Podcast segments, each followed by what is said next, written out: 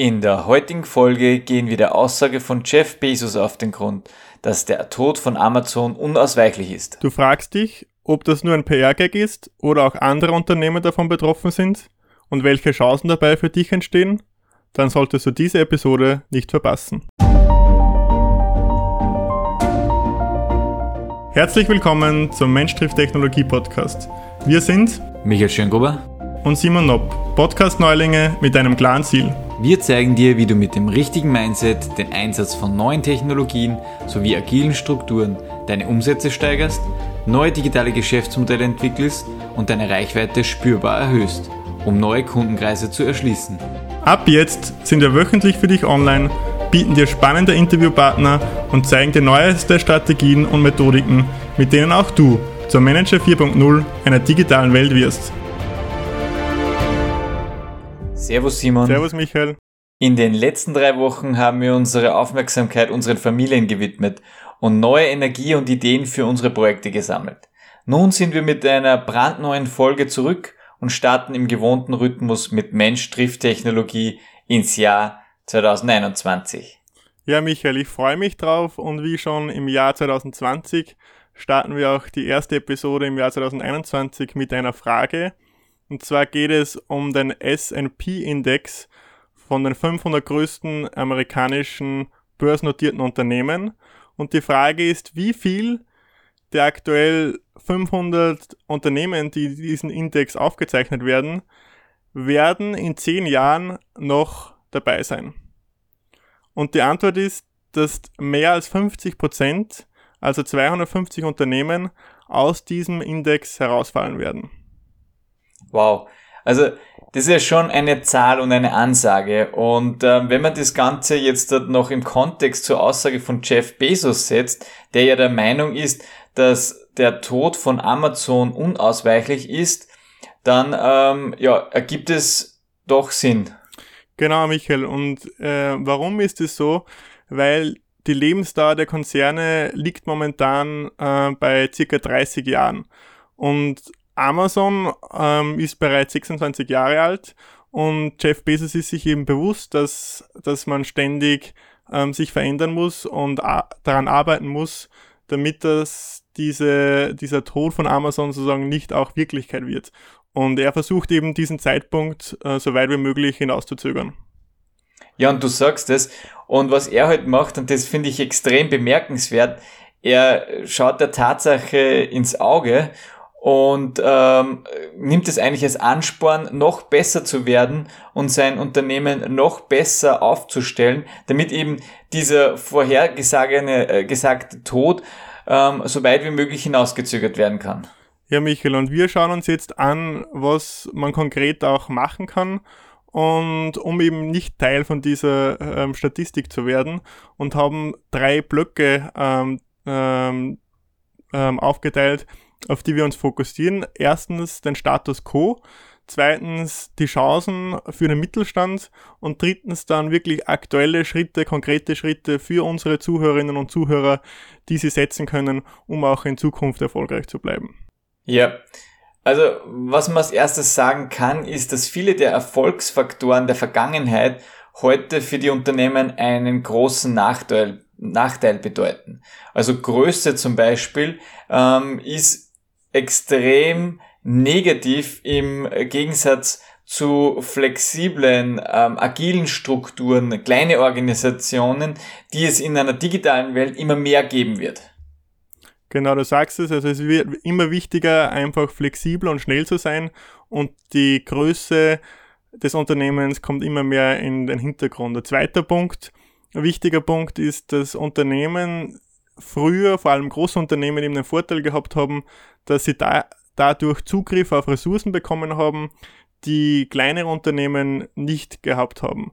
Und das hat sich auch geändert, weil es diese Knappheit von Zugriff auf Technologien oder die Knappheit von bestimmten Gütern gibt es in diesem Ausmaß nicht mehr. Das heißt, auch kleinere Unternehmen oder sogar einzelne Personen haben Zugriff auf diese Güter, auf diese Ressourcen und können daraus schnell ein eigenes Unternehmen gründen. Ja, aktuelle Geschäftsmodelle überwinden immer mehr physische Grenzen. Und genau das ist auch das große Problem dieser großen Tanker, die sich extrem schwer tun, schnell auf Veränderungen am Markt zu reagieren und eben neue Märkte selber zu entwickeln.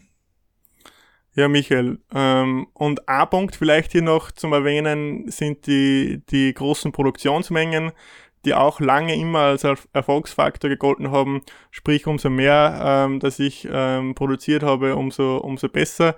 Jetzt wird wirklich der Trend hin mehr zur Personalisierung, zur Variantenvielfalt, ist eh schon länger im Gange. Aber das zeigt auch einfach, dass die Flexibilität immer mehr in den Vordergrund kommt. Ja, und das bringt uns ja auch schon zu dem nächsten Punkt, nämlich was können das jetzt für Chancen für den Mittelstand sein? Und ein wesentlicher Punkt ist ja eigentlich dass man sagt, okay, ein großes Unternehmen braucht ungefähr ein Wachstum von 8-10% im Jahr. Und genau diese Tatsache limitiert ja auch schon die Möglichkeiten, die diese Organisationen haben. Das heißt, sie können keine neuen Märkte, neue Nischen entwickeln. Und genau in diesem Bereich können etablierte mittelständische Unternehmen aktiv werden und sogenannte Blue Oceans besetzen und neue Geschäftsmodelle für die Zukunft entwickeln. Ja, Michael, also diese Blue Oceans, sprich ein Areal, das nicht von Haien umgeben ist und voll ist, sondern wo man eigentlich noch alleine ist und den Markt alleine bestimmen kann und abwickeln kann, ist natürlich sehr vielversprechend. Und dazu kommt, dass diese Strukturen und diese kurzen Entscheidungswege, die der Mittelstand hat, sich auch einfach nutzbar zu machen.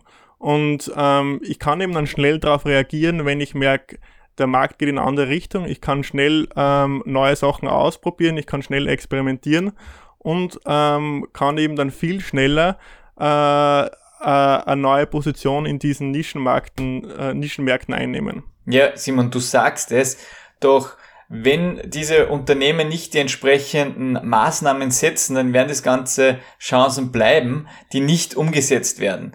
Und was wir da in dem Kontext als konkrete Schritte sehen, ist eben, man muss den Mitarbeitern viel mehr Autonomie bieten. Es muss einfach die Möglichkeit bestehen, mehr zu experimentieren. Und das bedeutet auch, dass diese klassische Null-Fehler-Toleranz einfach weg muss. Ja, Michael, ganz, ganz wichtiger Punkt.